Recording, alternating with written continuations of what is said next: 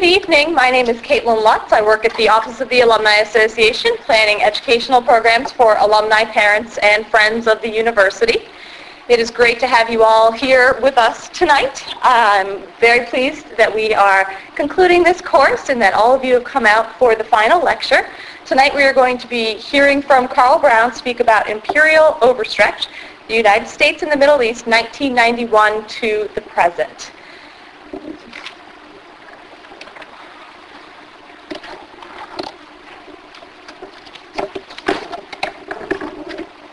Yes, actually, the years I'm going to try to cover tonight are exactly that 1991 to 2007. And let me just briefly note the major categories or major rubrics of things that took place during that period of time. There was the end of the Cold War, the first Gulf War, Saddam Hussein's uh, uh, invasion of Kuwait and Operation Desert Storm getting, uh, uh getting the Iraqis out of Kuwait. They followed up with the Madrid Conference and another goal, yet another effort at trying to settle the uh, Arab-Israeli confrontation. Throughout this time period, there's the emergence of what we now call Al-Qaeda and the activities of Osama bin Laden. 1993 brought the American policy of dual containment, of no longer playing the balance of power game, as it was said, between Iraq and Iran, but putting the squeeze on both of them, containing both Iraq and Iran as would be rogue states, or what but much later come to be called two-thirds of the axis of evil. There is, of course, uh, 9-11, 2001, the immediate follow-up of U.S.-led overwhelmingly U.S. action to uh, th- uh, throw out the uh, Qaeda, I guess we better say disperse Al-Qaeda and to overthrow the Taliban regime in Afghanistan. And of course, March 2003, the American-led, overwhelmingly American invasion of Iraq that continues to this day. And taking us right up to the present, talk and concern about whether it is now in the, in the books, well, talking concern about what do we do about our situation in Iraq, go, stay, if stay, in what form, and also the question of whether we will be engaged in essentially the same preemptive action against Iraq's neighbor, Iran. Not to mention also the upcoming Annapolis meeting concerned with resolution of the Arab-Israeli confrontation. Now, I'm going to deal necessarily uh, arbitrarily with sort of each one of those points uh, uh, uh in turn, say a little bit about them. That, that clearly breaks down that violates the ongoing reality that almost all of these things were taking place simultaneously and Washington policymakers were dealing with them concurrently or not dealing with them uh, concurrently. But let, us just try to break down these various categories and, and see a little bit about it. First, the end of the Cold War.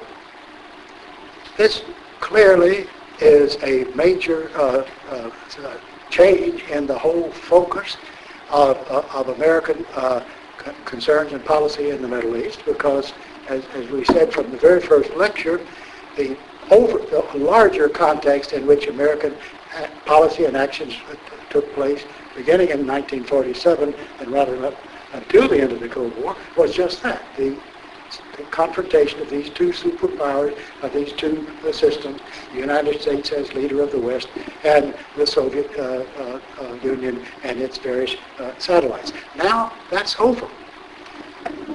Does it make a difference? Of course it makes a difference. We'll see it immediately uh, in the, uh, uh, uh Iraq, uh, the Iraq invasion, our reaction to Iraq's invasion of, of, of Kuwait in 2001.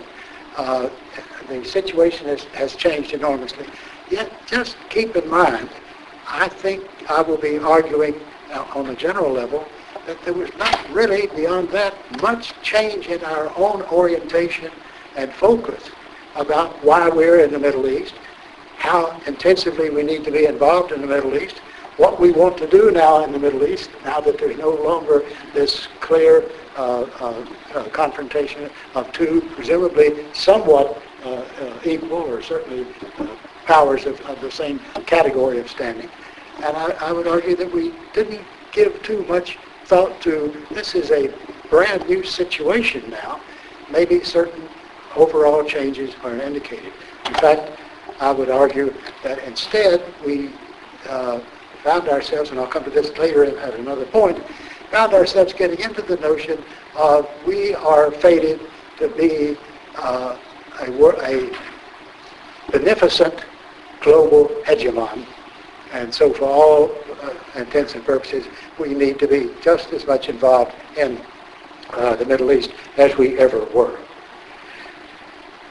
On then to the 1990-1991 Saddam Hussein's invasion of Iraq and our response to that. Just to hit the high points. Uh, first, as, as, you, as you can remember, uh, Saddam Hussein had been uh, ultimately the victor, but very much an exo- of the long drawn-out eight-year Iraq-Iran war from 1980 to 1988. But his state, his state was a very exhausted state at that time, and he was uh, virtually bankrupt. That led to his effort to uh, change the, you might say, the not only the geopolitical, but certainly the, the economic uh, rules of the game by having a quick strike against uh, Kuwait.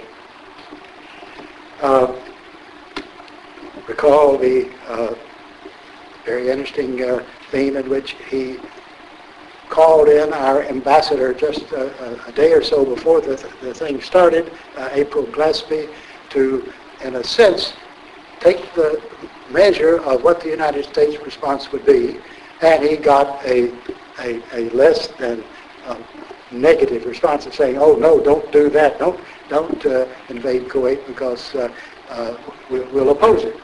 Uh, in fairness to April Glaspie, she was uh, uh, surprised by this meeting and she was acting within the framework of what was our fairly nebulous policy on this thing. Our assumption that the most he was going to do was put pressure on Kuwait, maybe uh, maybe get some kind of debt relief, maybe get some kind of change even with that uh, major oil field in between, uh, shared by both Iraq and Kuwait. Uh, but in any case, he, he gambled on a quick move into Iraq, and the first President Bush uh, uh, very, very quickly took the position, this shall not stand, uh, organized very effectively a coalition including Arab states, including Syria, Egypt, for example, to uh, oust uh, Saddam and, and the Iraqi forces uh, from Kuwait, which was achieved very early on in February, March of 1991. Uh, it was a, an especially effective exercise, not only militarily, but uh, uh, organizationally in putting and diplomatically in putting together such a coalition.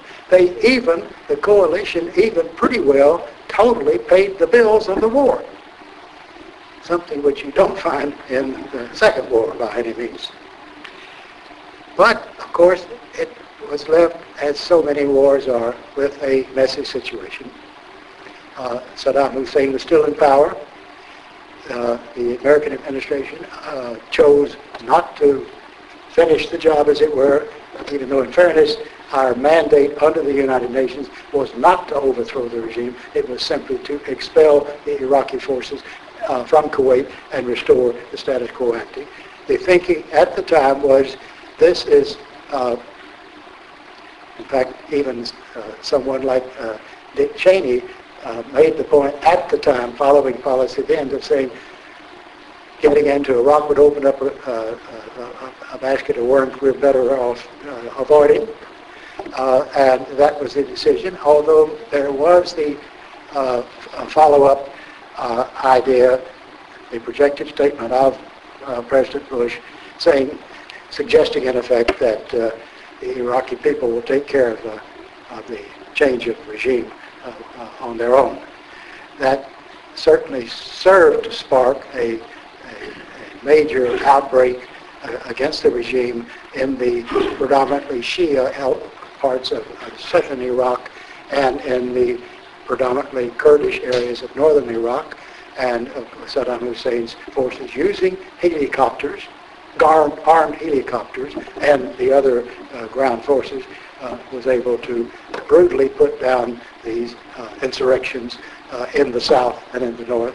The uh, uh, American and, and Allied response was to establish no-fly zones in both the southern part of the country and in the northern part of the country, setting in motion, among other things, something that we see still percolating to this day, setting in motion the possibility of a de facto autonomous, if not leading toward independent, Kurdish area in Iraq.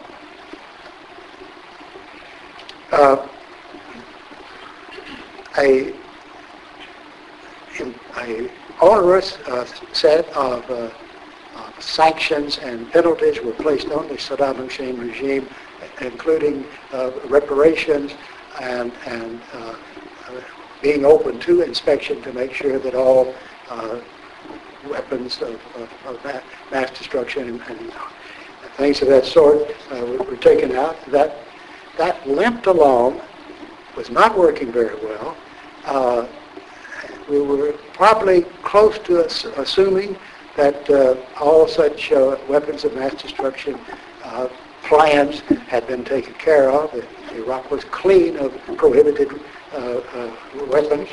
When of all things, Saddam's son-in-law, Hussein Kamel, suddenly took his family and departed to Jordan, where he, having been in charge of the chemical weapons program, pretty well spilled the beans of what they've been up to, which of course served another turning of the wheel for the effort on the part of the uh, United Nations san- uh, mandated uh, sanctions to get back to work. Uh, Hussein Kamel, you may remember this rather sad story, uh, had hoped, I guess, it seems, to perhaps lead a group that would even finally at Jordan that ultimately would come back and, and replace his father-in-law uh, but he found he was not terribly well welcomed in Jordan after he told him everything that he knew. And uh, disgruntled, he finally uh, worked out that uh, he would take his family and go back to Iraq. A very injudicious decision because as soon as he got there, uh, the Iraqi government announced that the members of the extended family had blotted this uh, uh, stain on their escutcheon and, uh, and taken care of Hussein Kamel. So in a sense, that's just one little indication. The gassing of Kurds back during the Iraq-Iran war and many other things that can be said make it absolutely clear that Saddam Hussein's regime was not the kind of regime that any of us want to see survive any longer than it has to that certainly makes it clear, it seems to me, that the, the effort, the very successful effort of reversing Saddam Hussein's quick stroke of trying to uh, capture Iraq and make it the 13th province, uh, capture Kuwait and make it the 13th province of Iraq was, uh, uh was reversed. But we still have Saddam Hussein there. Sanctions do not seem to be working. There is a very murky period throughout the whole 1990s of backing and filling uh, a, a, presumed effort to, uh, to assassinate the first President Bush when he, then out of office, uh, made a trip to Kuwait. Uh, there, the, the ins and outs, the Hussein Kamel experience and everything. It's, it's, it's not working. Uh, and uh, in a sense, there is a sense of frustration. And also, quite understandably, many people uh, in the United States and in the West are very concerned by the way in which the, the, the sanctions on Iraq are impoverishing the Iraqi people and causing massive suffering uh, in terms of health and the like of children and, and, and, the like, to such extent that there is a groundswell to say, let's, let's resolve this thing. Many saying it just got to be resolved. Others saying it, it, it, it can't be resolved in this murky situation. This man is a, is a liar. He's still trying to, uh, to work out uh, uh, uh weapons of mass destruction and the like, and that's where we are. It's important to, re- to re- remind us all of these, of this miserable half-measure situation throughout the 1990s because it certainly facilitates the thinking and the, the planning and the and the uh, the, the, the you might say the doctrine that comes up later with the neocons and the like of concerning nothing will do but that we get rid of this regime and use a preemptive war to do it. There's at least something to be said about the indeterminate, unsatisfactory nature of the post-1991 war to explain the, the rise of what took place later. Moving on to a different subject. Just, just think, it's just place names can tell us in a sense about Arab Israel. Madrid, Oslo, Camp David, Taba, Annapolis. Madrid conference in the fall following the defeat of Saddam Hussein and expulsion of his troops from Kuwait. A, a, an effort to set in motion that word that has become almost obscene in its, in its lack of utility, yet another peace process leading toward a resolution of the, of the Israeli-Palestinian uh, problem. Uh, that becomes stalemated early on. There's uh, uh the interesting uh, negotiations about between certain uh, Israeli officials and the PLO officials, and of all places, Oslo, unbeknownst to the United States, that reaches an agreement that shows great promise, which we sign on to and support thereafter. But again, it involves a, a step-by-step process that is going to easily be set aside by this, uh, this side or the other not being willing to do its part of the deal and being very, very eager to accuse the other side of not doing its. And uh, certainly, as we see, uh, I mean, there, there, are many steps along the way that, that can uh, that, step uh, that can be seen as, as negating the hitherto hopeful peace process. But I think it may be more on target, realistically, to just suggest that and the, given the nature of this situation, the history of, of, of these nego- of these wars and half wars and negotiations and breakdown of negotiations, the only realistic solution is going to be one that pretty clearly sets out what the end game is going to be, sets out what the, the final uh, uh, settlement is going to look like, and then maybe provides a little bit of time working toward that, but makes clearly that instead of leaving a kind of a indeterminate uh, process for it to take care of itself, building up confidence and so on, which has certainly been demonstrated as not uh, likely to work.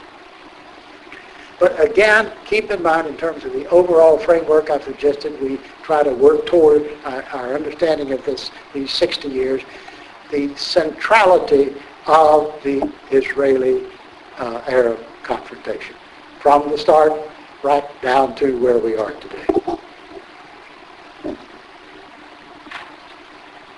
Dual containment.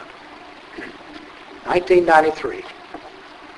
Assistant Secretary of State uh, Martin Indyk announced in effect that we will no longer play this game of playing off sort of siding with uh, Iraq against Iran or perhaps Iran against Iraq. This balance of power thing is lacks utility and uh, is uh, immoral, you could even say. He comes close to suggesting that as much. Uh, instead, we are uh, in a position, we are capable of being able to contain both and work to that end. Now, several things there. This all sounds very good, but in a sense, as I see, again, an aspect of, of, of American policy that uh, is causing us trouble uh, throughout this period and right down to this day. Certainly, on the one hand, it is clearly saying we are in charge. We, the Americans, are in charge. This is what has to be done. We are sort of mapping out an overall schema. Uh, there's not any talk about uh, uh, the, the, need to work with uh, uh, our allies in Europe, uh, with Russia and China and India and others. it's our show. that's one thing that I think was almost unconsciously stated, but it, it's there if you, if, you, if you stop and think about it. second, it sets out certain benchmarks which may, just may, uh, stand in the way of the kind of negotiated settlement that you would like to uh, uh, work toward.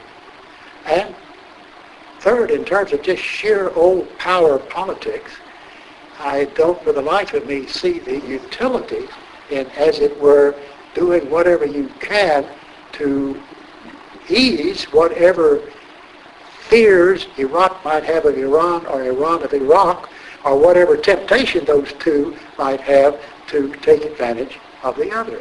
Why not just leave that in, in, in doubt? So in a, in a sense, this sort of centering out people who, who are bad guys and, and, and we'll, we'll take it from there might be seen as a precursor of a, of a statement that comes even later, even more egregious, the celebrated or notorious, I would prefer, uh, 2002 axis of evil statement of President George Bush. The axis of evil being Iraq, Iran, and uh, North Korea. You could say at least it's, uh, up in the ante, adding another third to it, but, but still, I, I, I see that as, uh, as a weakness. Another point, this is the period of time when what is is going to be known to us soon as Al-Qaeda when a certain Osama bin Laden is already making news, when we are already attempting to uh, uh, uh, catch him. Uh, we are uh, forcing him out of Sudan where he was. He gets back to uh, Afghanistan and the like. He, he comes out with the first two of his essential would-be fatwas or, or religious rulings saying, uh, in effect, that it is halal, that's the Muslim equivalent of kosher, that it is, it is correct, it is morally correct to combat Jews and Christians, Zionists and Crusaders, wherever they may be found. This is part of the doctrine uh, of the outer enemy attacking the uh, as seen by these uh, Al-Qaeda. This is part of the, of the emerging doctrine of the utility of attacking the outer enemy, the United States, the West to some extent, but basically the United States, instead of the inner enemy, corrupt regimes, and as they see it, corrupt regimes in Saudi Arabia, Egypt, and elsewhere. It's a change of tactics. Now, getting down to something that we've discussed uh, uh, in our uh, email exchanges, this is, of course, what Osama bin Laden and his, his followers, Ayman Zawahiri and uh, Zarqawi, who later uh, engages in all kinds of atrocities in American-occupied uh, uh, Iraq, including beheading of hostages and so on. Uh, this is clearly a, a radical, fervent, religio-political movement. No doubt about it. This is a manifest, this is a, a, a, a use of Islamic symbols and, and the, the group feeling of, of, of Muslims there. Uh, it is a religious, religio-political uh, uh, uh, movement, no doubt about that. At the same time, I think we need to keep certain uh, issues clearly in mind. First, Skipping to a few years after this, and right on up to the day, there is consistent talk by this administration, by many uh, uh, spokesmen uh, outside of the, of the administration, and by most of the rest of us, of referring to this group as the terrorist, as Islamo-fascist, and of projecting them as if they are the duly legitimate representatives of most Muslims or most Arab Muslims anywhere and everywhere. And that is a point which I think is, represents a, a clear misreading of what's taking place, of what's going on, of the relative strength of this group that we now know of as Al-Qaeda, who are clearly a danger. They have shown that in 9-11. They've shown that in, at, at Madrid, in London, and elsewhere. And they have a great potential for increasing in, in power and influence. They might even, one fine day, they might even uh, take over a government as they came close, they didn't really take over a government in Afghanistan earlier, but, but they had very good working relations with a government in one small, remote hinterland country, Afghanistan. They, it's at least within the realm of possibility that a lot of things could happen so badly that there might be a Al-Qaeda dominated area in parts of Pakistan, which is already seemingly pretty well the case. But all of that said, I still insist that a more careful reading of our, of our entire period, right on up into the 1990s when we learn about, well, really the 80s, when we learn about Osama bin Laden and the like, is we have badly exaggerated the numbers and influence and importance of this group to our own uh, uh, misfortune. I would even go so far as to say we, we, this is not a war on terrorism. This is a police action done only through the efforts of sniffing out this or that uh, uh, suicide bomber here, there, and elsewhere by good old-fashioned police work. We are not yet, thank goodness, in, in a situation where this idea that there is a, uh, a, a, a, monolithic group out there led by a certain Osama bin Laden or perhaps led by bin Laden and Zawahiri and a few others, building on the, uh, on the influence of, uh, of you know, of, of Islamic symbolism put into a surcharged political message is sweeping the board. That is just not the case. Now, that is not to say that they're, they're, they're, uh, uh, they're not a danger. Of course they're a danger. But it, it, it's to sort of cut it down to size uh, and put them in their true uh, proportion. Let me just suggest a rather uh, gross comparison, or even better, contrast the uh, movement of these uh, Islamists uh, of Al-Qaeda is not similar to Hitler's Germany dominating other people.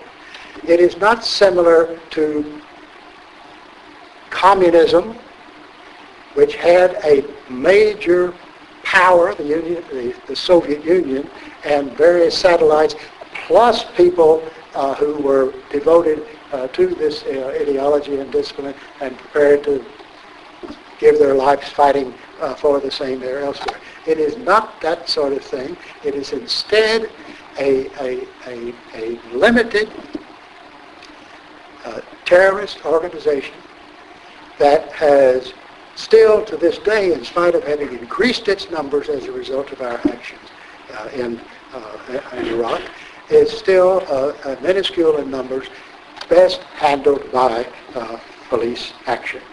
I put it to you that it's, it's very important uh, to keep that uh, in, in, mind because uh, this exaggeration of the strength, influence, capabilities of the enemy, and often put just in those terms, that sort of uh, abstract term of the enemy. Uh, this reads very badly what are the challenges that we're facing, which are severe enough. So I, I think it's important to uh, get over, to ask every time we one uses that term, Islamo-fascist, uh, just, uh, to sort of, let's, uh, as our English literature people say, let's deconstruct that word a little bit. Let's just see what's going on there. Uh, do you mean these are Sunnis against Shi'is? There's a lot of that, certainly, certainly with Zarqawi. But there's also uh, certain efforts by Al-Qaeda now to transcend Sunni Shia differences and say, let's be all together. But it's not really governing things. And what really matters to this day uh, in, in power terms are the prevailing governments of, of the area and in Iran, the very weak government propped up by us that's still working things out very poorly, uh, uh, seemingly, uh, in Iraq, the governments of Egypt, Jordan, and, and so on, uh, groups that are like Hezbollah and Hamas that certainly have their, uh, are, are not, and not opposed to Al-Qaeda, but they have other fish to fry. They have other things that they're working with. We need to see the multiform nature of these different resistances uh, to us. And, and, and, and uh, I think um, I, I just will stop by saying uh, that the importance of getting, over, getting away from these terms of war, as has been so often pointed out, uh, uh, it's more nearly like a police action. Terrorism, which is not a, uh, an ideology, but a tactic, it is a, uh, uh, and then to move on to that, to understand the diverse nature and modalities of the various groups who are, who are there and who are important, who are giving us uh, grief and trouble. Okay. Then 9-11 and the reaction to it. I would argue that uh, the uh, Bush administration's uh, policies leading to the uh, invasion uh, of Afghanistan and putting down the Taliban and uh, scattering the Al-Qaeda forces there was a an A to A plus operation. It was done effectively. It was done uh, uh, with amazingly limited uh, use of our own forces. It was it was done by uh, by rallying uh, uh, other forces there, and in the process, we achieved a really effective step along the way to reverse the the problems of generated by brought home so tellingly, so painfully uh, by the uh, 9-11 incidents. But, of course, we, and the follow-up of the meetings to put together a government in Afghanistan under Hamid Karzai, under the Afghan Pashtun leader Karzai, uh, was also done multilaterally with many uh, European uh, governments involved, just as there was a, uh, an appreciable NATO involvement in Afghanistan from the beginning and to this day. Of course, it, it, is clearly uh, the case that thereafter we got off on another wicket and were more concerned about uh, uh, moving on to take on uh, Iraq, which ultimately we did. Now, and of course, again, we have to say with some dismay, things are just not all that settled. The Taliban are, are re, regrouping and showing considerable strength. The, uh, the, the government of President Karzai uh, is, is, is fairly weak and uh, a considerable effort needs to be made to put things back together. As has been so often commented, we sort of twice failed in the follow-up. Both the follow-up of when we after supporting various uh, Afghan groups, including uh, the so-called Afghan Arabs under uh, Osama bin Laden back in the 1980s to successfully get the Soviets out of Afghanistan uh, in the 1980s, and then, as in a sense, almost walking away, uh, letting the breakdown uh, occur that brought into existence this radical Islamist Taliban government uh, that we then in turn overthrew uh, uh, years later in 2001. We walked away then after the after relieving Afghanistan uh, of the Soviet occupation, and we didn't really walk away, but we didn't stay effectively enough uh, the, the, second time around. At least that is the, the you might say, the received wisdom of, of, of most people today. Well, on to what has been discussed, argued, thought about on the minds of all for at least the last three or four years. Why Iraq? Why, following 9-11, did we choose to invade Iraq, to engage in a preemptive war against Saddam Hussein regime in Iraq? And I guess for the last time before I retired, I will cry Wolfowitz. or rather more, point out that this is best reconstructed in terms of a group of people with policy aims in mind working and agitating for just such an action as our goal as within the few months after the first uh, Gulf War of 1991. Now, let's be clear on one thing. This is in no way some kind of conspiracy theory of why we did it. This group that we've now come to think of as the neocons were certainly in no way talking behind closed doors or the, or the like, or, or, or trying to insinuate these ideas into government covertly, clandestinely, secretly, or what you will.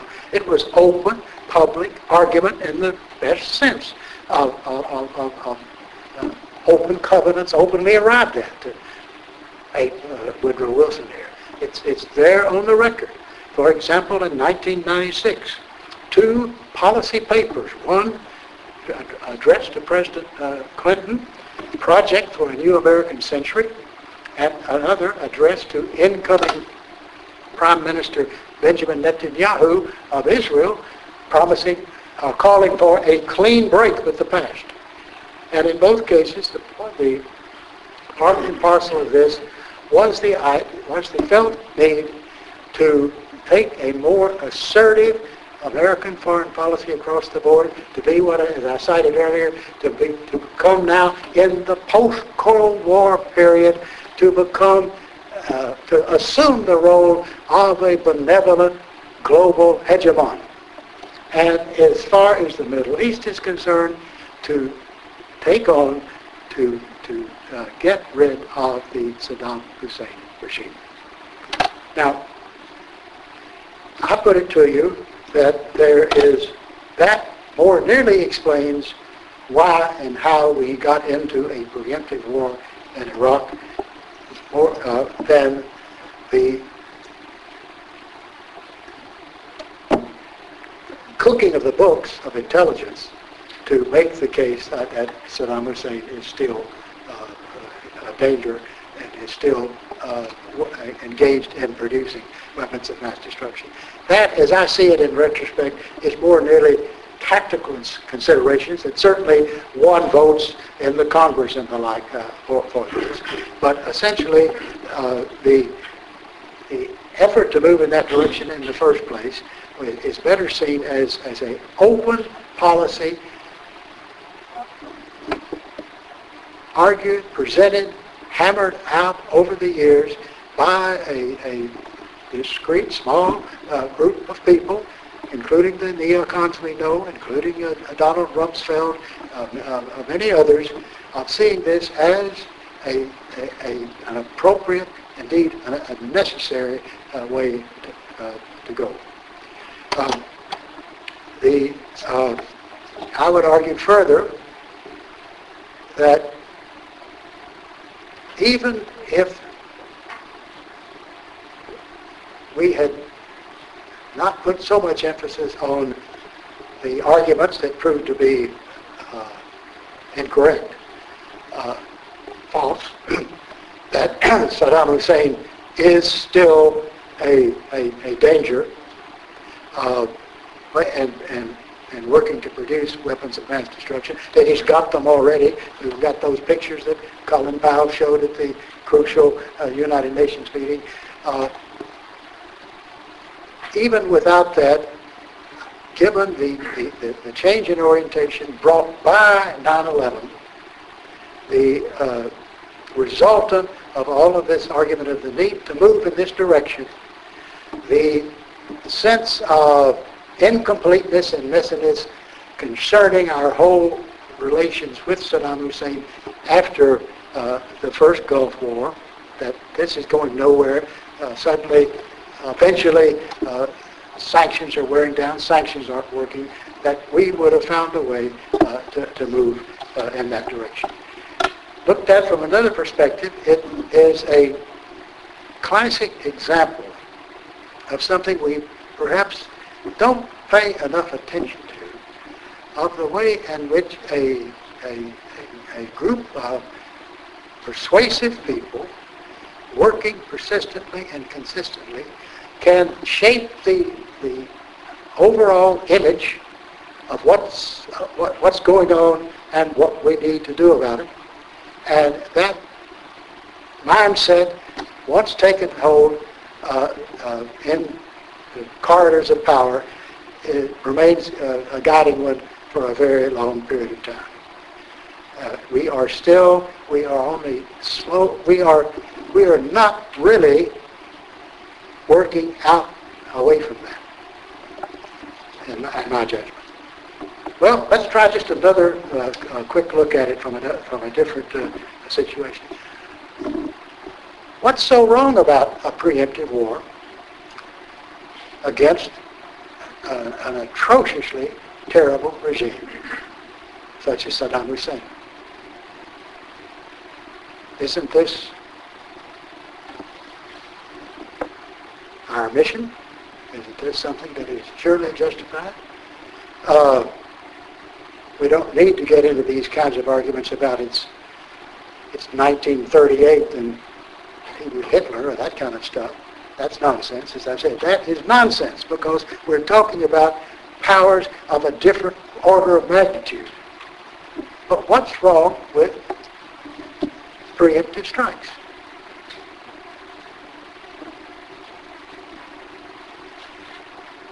Of course, I'd like to refer you to that wonderful speech given ever so haltingly by, as it had to be, by Robert Byrd of West Virginia in the Senate of simply talking the sort of the old-fashioned line of we just we just don't go attacking people, nations who are not an immediate threat to us.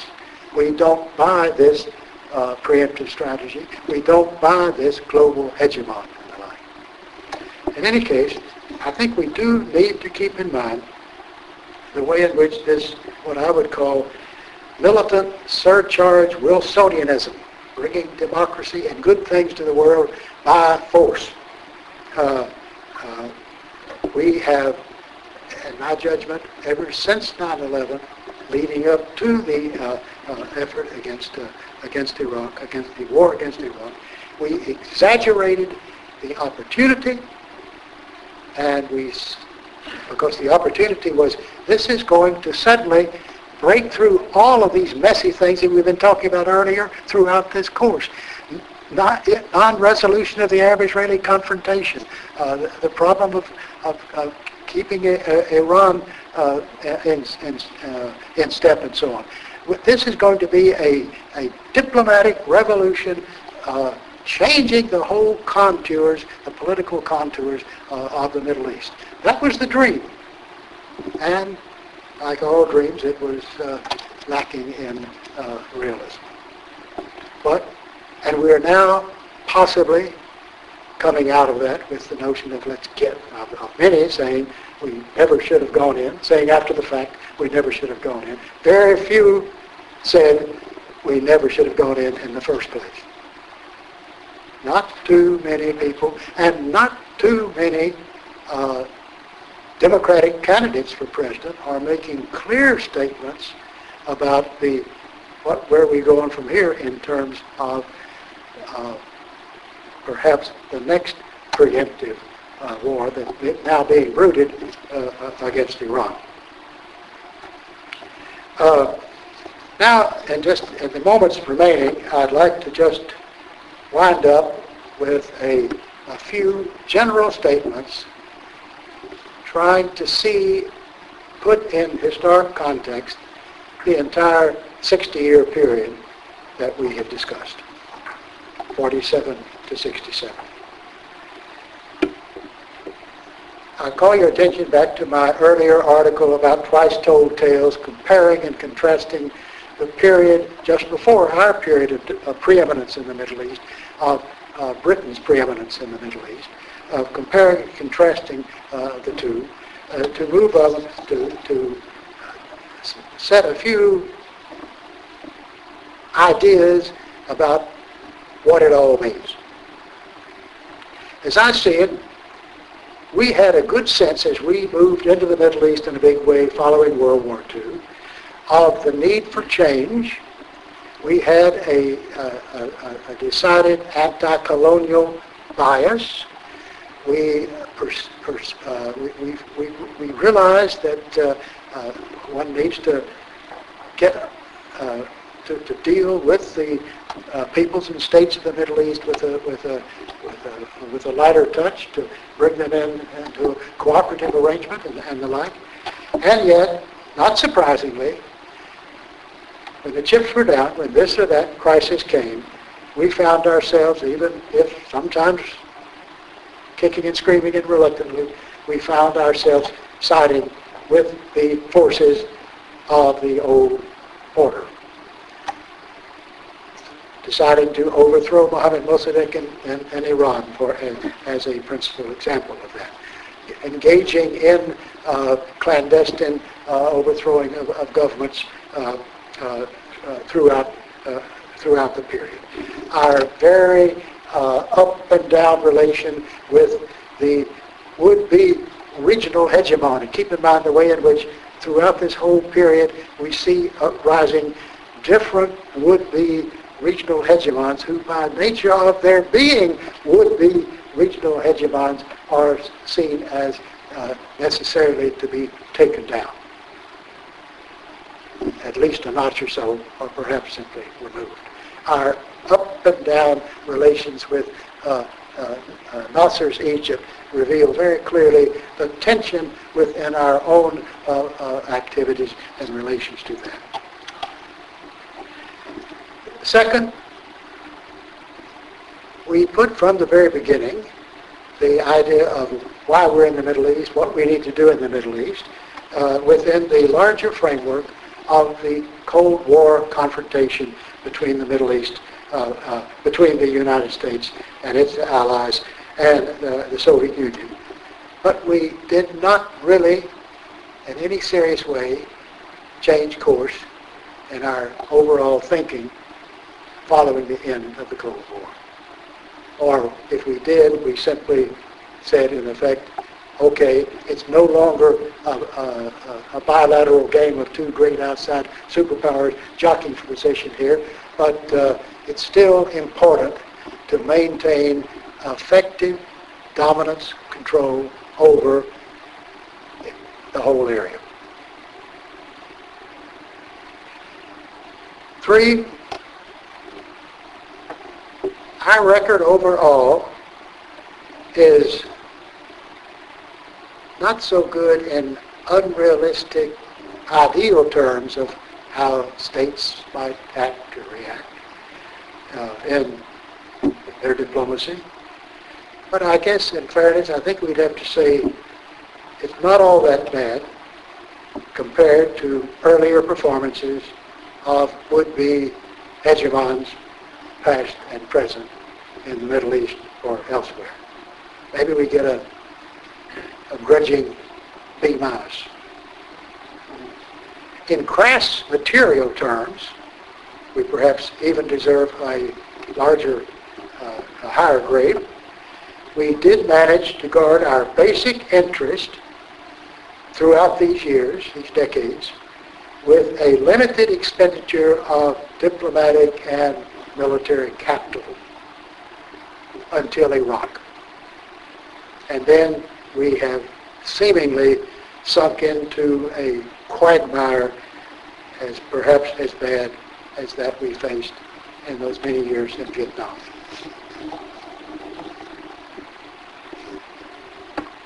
Another fourth point, Israel and the Arab-Israeli confrontation plays a very important role throughout this period. It is very much center stage. Certainly overwhelmingly demonstrably in the perception of all people concerned, and I would argue uh, uh, certainly in the actual activities. This certainly leaves open the interesting question of to what extent it might have made a big difference in our interest and our ability to work diplomatically in this region if we could have somehow brought about, orchestrated a Arab-Israeli settlement earlier or later. Further on that point, I argue that looking at the perceptions and understandable policies of the of Israel on the one hand and the Palestinians and the several, different Arab states intimately involved on the other, the chance of an orchestrated settlement, of an American brokered settlement, was almost nil until after the June 67 war. But as we moved from that with the resignation on the part of, of uh, Egypt and Syria and Arabs, that uh, an, an, an awareness that we are certainly not going to be able to reverse this whole thing. The best we can do is perhaps claw back to a, a reasonable two-state solution and in the process Egypt and Syria gaining what they lost in 1967. Plus the developing uh, perception on the, on the part of certain Israelis that,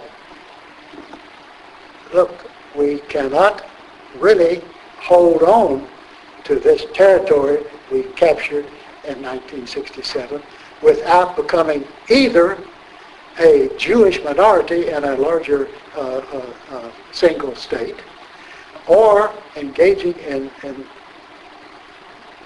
uh, massive uh, expulsion of hundreds of thousands of people from the occupied territories and losing uh, Israel's any any claim to uh, to, to being a, a liberal demo, uh, uh, democratic state, or a settlement. And there has been, you might say, in the background, efforts toward such a settlement that have come ever so close as at Camp David and Taba in uh, 2000 that just might be achieved at Annapolis, but again, if one looks at the modalities of the whole situation uh, throughout the, the let's say no more than the, than the last uh, two decades or so, if one looks at the uh, at the position of, of, of the American domestic uh, political process, political scene concerning not putting any pressure, even though it could be the most friendly, the most helpful thing uh, that, that could be imagined for Israel's long-term vi- viability, of simply not putting any pressure on Israel to move in the directions of a two-state solution with a, a, a secure Israel, secure in its demographic Jewish majority, uh, secure in its uh, uh, in its uh, uh, military prowess, with a, a, a, a neighbor that would, at least be reconciled to that, that situation and would surely ultimately stop the, the kind of terrible low-level warfare uh, characterized by suicide attacks and, and lobbing of shells over borders from Gaza into Israel and the like. Even so, nobody ever looked wise predicting anything good about Israel and the Arabs. And so I guess I'm certainly reluctant to say that I have high hopes for Annapolis. But I hope and pray I'm, I'm, I'm mistaken. There is, I, I, I put it to you, the poignant irony of the fact that Zionism's founder, Theodore Herzl, very much saw to the solution of the Jewish problem, as it was called, in creating a state of Jews that would be a normal state just like any other. And this has eluded Israel throughout its entire period. Its abnormality, not, not, not surely totally its fault, but it's the situational uh, uh, arrangement which makes for this abnormality is still prevails, and the happiest, best answer out of that is some kind of solution. Two final points. We could learn better the lessons of post-1958, when seemingly the bottom fell out of, of American standing uh, in the Middle East.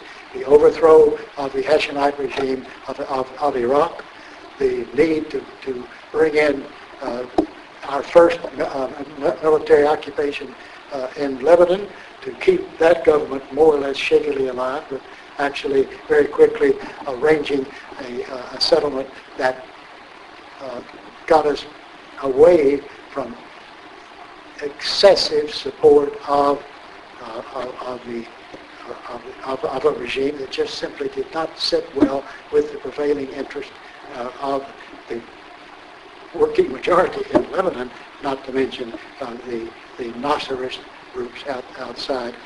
But thereafter, and what seemed to be a, uh, a and what was in, in, the normal calculus of these things, a, uh, a major setback for America's uh, position, we found that suddenly Egypt's Nasser and Khrushchev were calling each other's names, calling each other's names. They were uh, uh, uh that we even began to realize, and a, a National Security Council uh, paper pointing out that, hey, maybe we can work better stopping communism with these Arab nationalist regimes. And so we, we, we, we, we saw and acted on the, uh, the, the home truth that sometimes in the Middle East you have greater, you, you, you can get more achieved when you are a little bit perceived as not totally engaged, as being somewhat out of it, and thus uh, needing to be looked to, courted, to be brought back in for balancing purposes. This, I think, is also something of the measure of the paper that I've assigned by, by the diplomatic historian Paul Schroeder, which also makes the point of one of the more important things in an effective diplomacy is not just to achieve victories, but to learn how to cope with setbacks. And Iraq has been a setback. The Iraq study group offered a way of cutting one's losses and backing off from that. We have chosen not to accept that to our great uh, misfortune, as I see it. Finally, and this is, as I said in my last lecture, and I permit me to use it yet again, this would take a national frontal lobotomy of American thinking, overall thinking, to be achieved. But we might consider thinking about the utility of being number one after all. Maybe it's a built-in uh, liability, being perceived as number one, or even being number one. Certainly, it is better if we can be, you might say the ideal would be to be number one, but not be perceived as such. And uh, perhaps we could move toward that. Perhaps we make too much of this idea, of this thinking of the, uh, all will be lost if, uh, if Iran gets even further uh, uh, uh power uh, w- w- within the larger Middle Eastern kaleidoscope right now. not necessarily. Maybe we need to take a careful look of the, of the old argument that I mentioned before, given that our among our needs to be strong and, and to keep things from going out of control in the Middle East is, is the free flow and access of oil. Not just for us. We're not, we don't need to, we don't have to, we don't want to have a monopoly control of the oil in order to squeeze other people uh, to pay whatever price we insist on, on them paying in in diplomacy or money or what about it.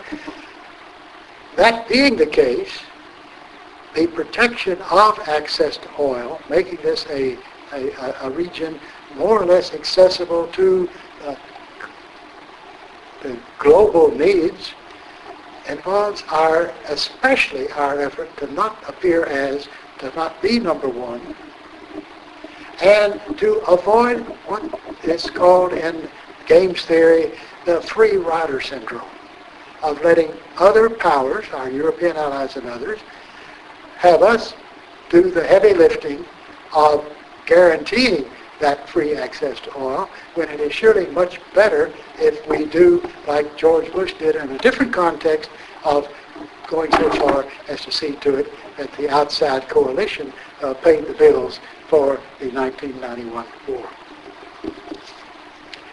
Okay. I conclude with I conclude with a statement from Montesquieu, which is guided to a considerable extent by overall thinking in this course. It is useless to attack politics directly by showing how much its practices are in conflict with morality and reason. This sort of discourse convinces everybody but changes nobody. I believe it is better to follow a roundabout road and try to convey to the great a distaste for certain political practices by showing how little they yield that is at all useful. Or lest I appear to be a completely amoral uh, individual, this from Hans Morgenthau. The choice is not between moral principles and the national interest, devoid of moral dignity, but between one set of moral principles divorced from political reality and another set of moral principles derived from political reality. That's what I've tried to follow in sketching these 60 years. Uh, thank you for your attention. If we have a little bit of time for uh, questions uh, now, if you wish.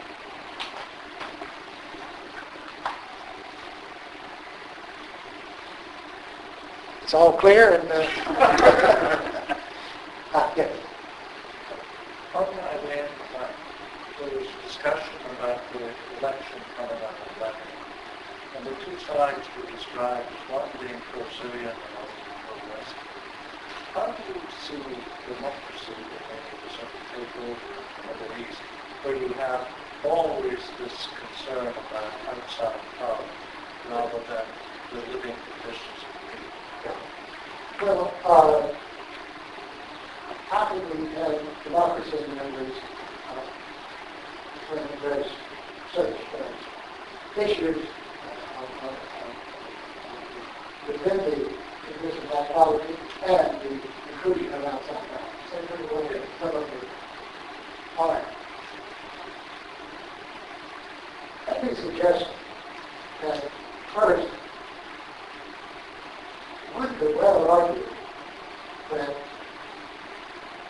a, the existence of different groups, of different minorities, if you like, within, within a political community can be, under certain circumstances, used as an advantage, foster the necessity of, of let me cite an example from America. In 1943, uh, brethren coming out from the, the, as far as the Second World War, had a group of people, mainly the uh, Maronite Christians, who very much wanted to be part of, of the West, certainly did not want to be a minority in a larger uh, Arab economy resisted therefore any idea of being Syria, which Syria never wanted to do. Uh, uh, on the one hand, they were the, uh, at that time, at that time the Shia were now the large percentage uh, Arab was. On the other hand, they, were some of those who didn't want to be identified, wanted to be identified with the Arab, wanted perhaps to be uh, absorbed into Syria. Uh, two very uh, thoughtful, far-sighted people, one Maronite and, and one a Sunni Muslim, leaders in their communities, suddenly realized that, hey, if we put together a, what came to be called a national pact, one in which Lebanon will be assured against being dominated by its majority of Arab Muslims in the United States. It would be the integrity and autonomy of the state of Lebanon would be guaranteed. But on the other hand, the Maronite desire to be somewhat attached uh, to the West, line of the. But the rest, give that up. And the two groups will build happily ever after. Well, they didn't quite build happily ever after. But I mean, that was a, a, a pretty uh, powerful, useful uh, approach. Another example of this would outside working toward working, working their way through outside methods politics was uh, that of. Uh, and, and in the 1950s, they began to see these independence when one group very much wanted union leadership, and another group very much wanted anything other than that including even possibly being a part of the, the British Commonwealth, but certainly not being engaged. And at a certain point along the way, the parties involved began to realize, hey, let's split the difference and we can have our own state. We agree not to be unified with Egypt, but we, we, we will not be associated with the people who have the current state. So we can work those things out. Uh, certainly, if one looks at Sunnis and Shia today, Sunni and Shia Kurds, there is all kinds of reasons. It seems to me uh, being for the, United States not to be involved in appearing to preside over, to the induce and breaking of fundamentals. Second, the front looks at this already problem occurs to difficult problem to one extent the Shia Iraq will be uh, uh, willing to participate a political community uh, uh, what is not Iraq instead of being probably a fellow Shia elsewhere in Iraq or wherever. Again, there is at least a potential the same kind of difference. Of Kurds agreeing not to do, not to in the direction of State. Of the Shia agreeing to work within the framework already of the political community that exists in Iraq. And the Sunnis uh, seeking uh, the border to reconcile. That, me, is clearly a, a, a, very uh, solution uh, anything partition. Yes. Uh, The Reagan administration made certain to maintain the balance of power during the Iran-Iraq. And President Bush indicated, at least from what I've read, that one of his major reasons for not moving on Baghdad was not to destroy that balance of power. I know you said that dual containment policy uh, under Clinton Yeah. sort of abandoned that, but Clinton was very careful, despite all his military strikes against Iraq, not to take out Saddam Hussein. This administration clearly abandoned that. And Yeah. I'm focusing particularly on Rumsfeld's decision to disband the Iraqi military after the war.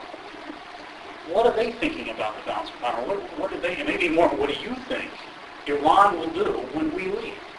I mean, won't they just move in and take over all the Shiite areas? Uh,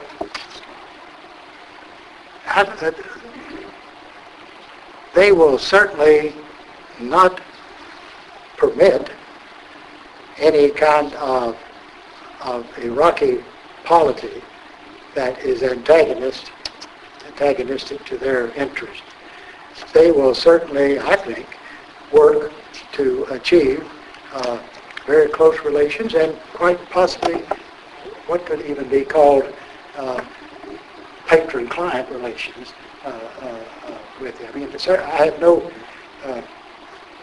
no great brief for the, the Iranian regime, and, and I, I think they are they are certainly as, as much as the rest of us are always eager to sort of uh, push the envelope and, uh, and, and get a bit more. I think they they, they are, are really uh, uh, concerned to uh, to achieve a, a, a, a more uh, pronounced uh, role in the area, and that would mean quite possibly down the road considerable pressure against some of these Gulf states and the like, and, and, and certainly moving in to Iraq. Uh, that does mean, it's, it's a, I mean, in other words, the, the, the idea of a certain amount of balancing uh, uh, outside of uh, which the United States and others uh, would be, uh, will, will continue to, to pay attention to is very, is very definitely in the books. That said, I, I, I do think the chances of, of way. If the present government in Iraq can put together a reasonably stable enterprise uh, that is at least minimally acceptable to the Shia, of course, they're pretty well controlling it, but the Shia, the Kurds, and the Sunnis. Something along the, the pattern of the national pact in Lebanon or the, the situation I described in, in, in Sudan is very, is quite likely. Uh, uh, is that best done uh, through forceful pressure by us against Iran at this moment? I, I think not. I think it's, it's much better uh, done through a, a, a, a, a support for the continued existence of the Iraqi state in its present borders, a, a, an, a, a ratcheting down of our presence and, and uh, uh, uh, our presence uh, in Iraq and the area, and a, a, willingness to uh, uh, to negotiate with with Iran. But does that is that unrealistic? Again, what I, I mean, you might say a sub theme that I've argued throughout this this course is it is not unrealistic. It's really very realistic. This is not assuming that the Iranian government is made up of a bunch of good guys who are uh, who are, are, are willing to, to see logic and in something. I, I, uh, bothers me as he does so many other people.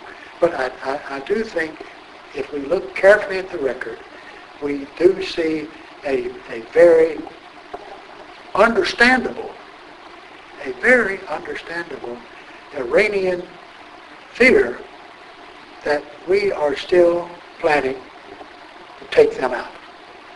And uh, that uh, is certainly there in, in the background uh, of, of, of their thinking.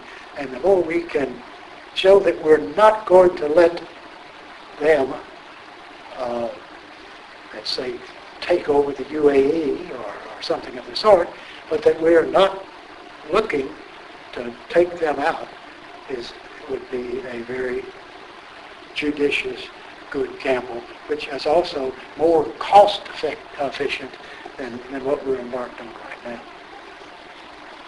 Yes? describe, you characterize it as a sort of an attractive outcome in a lot of three groups balanced. Never, how would that ever happen Saddam Hussein in power? And not, and not, I'm not trying to make it a simple invasion question. Yeah. The real question is, if you don't do the invasion, what happens to Iran? Yeah. likely to over, over time? Yeah. Uh, but that is a very important question. I, I, I, I, wrestle with that myself. Let's just try to play the what game. What if we had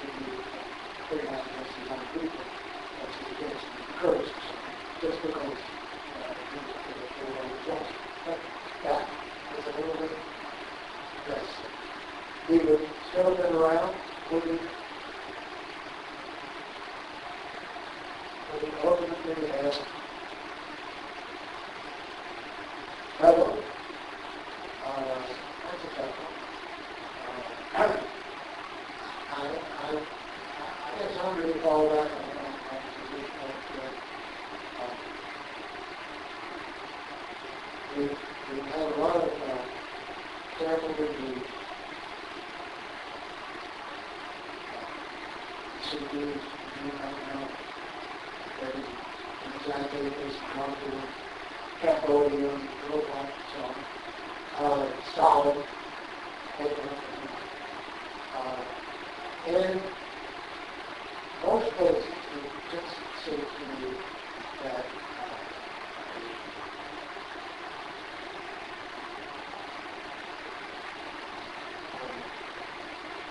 especially in a, let's say, especially in a third world uh, situation, where our forced election, as we do, going to cause such a, uh, reaction, not only within the state itself, uh, but in the larger country. It's better to, it's better to work with the, uh, and look and control and work for some kind of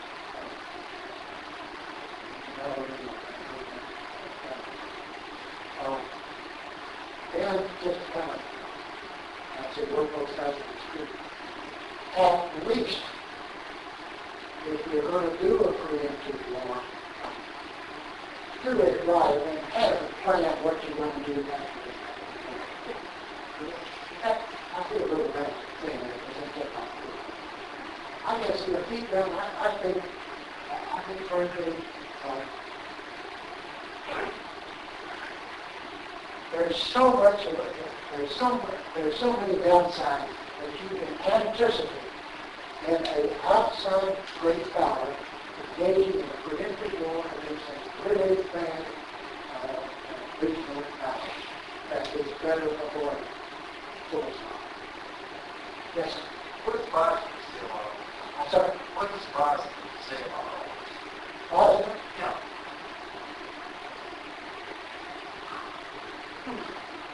We have, we, we stopped the genocide, we, mean, the moved in, independent states are still there. Uh, Would, would that be a better example for something like Iraq? Uh, Well, we, we, we did move in, the world, as you said, the world did move in, the North State Building settlement, which is still more or less holding. Um, This, your, your, your question, uh, is certainly in a lot of ways, it also be, it also really interesting on something that's sort of there on the horizon right now, um, and I think it's not to be in any way uh, dismissed. And that's the old notion of humanitarian country. And uh, it's classic cases with what we failed to do in uh, uh, Rwanda, what failed to do the and. I, I suppose I would, I would find myself saying that surely, and I, I'm not arguing with it, I'm not arguing with I, I, I am arguing with it, and try to be a little bit more circumspect, and I still aggressively, can't work, you know, uh, uh, I, I, I still say, within the there is some context that. Have outside. Or, outside action done by a genuine coalition, already borrow, just, and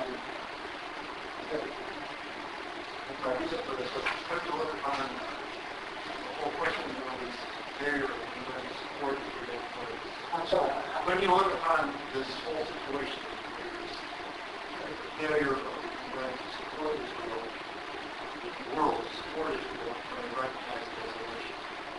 I failure to support, Yeah, you went, or to support it. yeah, the only people that were supporting Israel were better, were the United States. What do you mean, you uh, you mean the forty-seven, forty-eight war? Yeah.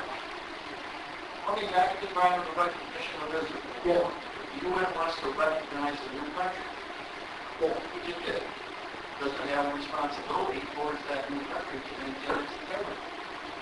And that in this wonderful world, because they're not going to do it, somebody else it. Well, but, uh, I want to repeat for your question because, uh, Israel won the war,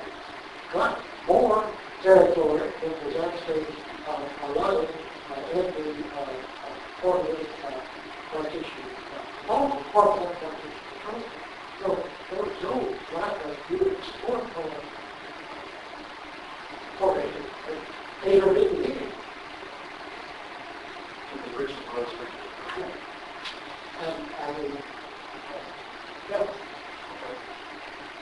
yes, And on on the other hand, in one of, one of the main problems is the motivation for war. Because if you look at the 1991 war, it was very clear what the cause was, it was very clear what the objectives were, and the actions were consistent with that. And that's why we were able to have a very wide market including in our countries. The problem with, with, with this occasion is the total lack of clarity, at least particularly from the police side. And then this is sort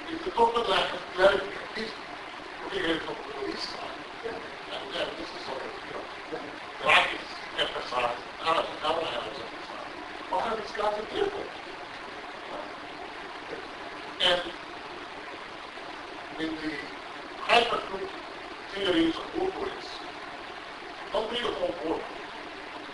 Because if you are going to have uh, dominance to preempt the war, for that to make for. And it isn't. I mean, I have never seen anything from the real conservatives suggesting that do something around North Korea, North Korea, or anybody else. The only targets Iraq and Syria. And the lack of clarity in the minds of the Iraq, uh, of, the, of, of the reasons for the invasion. I mean, one way to, to judge borders is to, is to look at the consequences and say, well, this is what was and therefore the what the borders. And the only thing that has been achieved is the destruction of crime. And the thinking very widely in the East, including in one very supportive of the U.S., is that this was the objective, that to destroy Iraq and then it. uh, that is, I, I think we want to have certain section in there, and when is that kind of section, that raises the whole question of, do you need sort of general worldwide approval, uh, for the policy, or or not? Well, yes and no, but it, it, it's certainly better to have a favorable disposition toward you, as a that helps us in this country. Because there's a certain thing on always doing, which is jumping into the situation, and because it brings to this that machine out and the perception and action of people throughout the world. And I would to insist on this point, uh, this, this is simply much larger, uh, this matter. I think that after 9/11, um, I, my good friend Sergeant Lawson, considered a scholar, um, and conferences on the things, and uh, Franz Reagan and Copenhagen confessed that when we first heard about these uh, attacks on the Rock Center Pentagon, his first reaction was they had it coming. And then he said, and I was so ashamed of myself for what I said. But I mean, there is that situation there that is built up over the years, the way in which it's when I first the evidence, found the visceral and that everything British, the feeling that the British controlling everything, was the example of the liability being carried over to the back, more than you expect yourself in a position of being perceived as the orchestrator of the computer. So it's, it's very important to take a look at to pay attention. There's one minor correction I think I might have used. Actually, many of those uh, hard-eyed people, including actually, I'm, I'm sure on this, were pretty consistent about wanting to uh, be very, very tough economically And it is to our great uh, credit that somehow we did manage to come up with a resolution that probably will not be totally totally satisfactory, not totally. uh, uh, I think maybe if there's one more comment or question, otherwise, uh, our time is up, and I guess I might say thank you.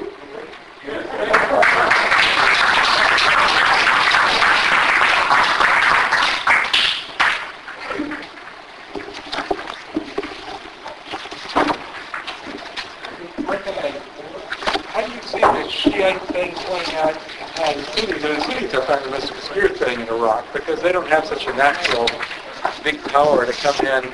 The whole thing breaks down in a civil war, which is kind of what Yeah. just took American troops out. It's kind of hard to believe they all are that war in front. Well, uh, let's look at it this way. The, uh, Egypt, Jordan, Saudi Arabia are showing great flexibility on uh, Israel. is part and parcel of their understanding of how to get their problem out of the way in order to uh, be prepared to, uh, to resist this coming Shia liberal power. Well, you've got, of course, you've got the Turks uh, coming in the north and the, And you the the Iranians coming in from the east. That's and, right, the, and that's right. not quite, the Syrians don't quite seem to be a big enough power to be that big a deal. That is also. And so it's- So they're, so they're all playing uh,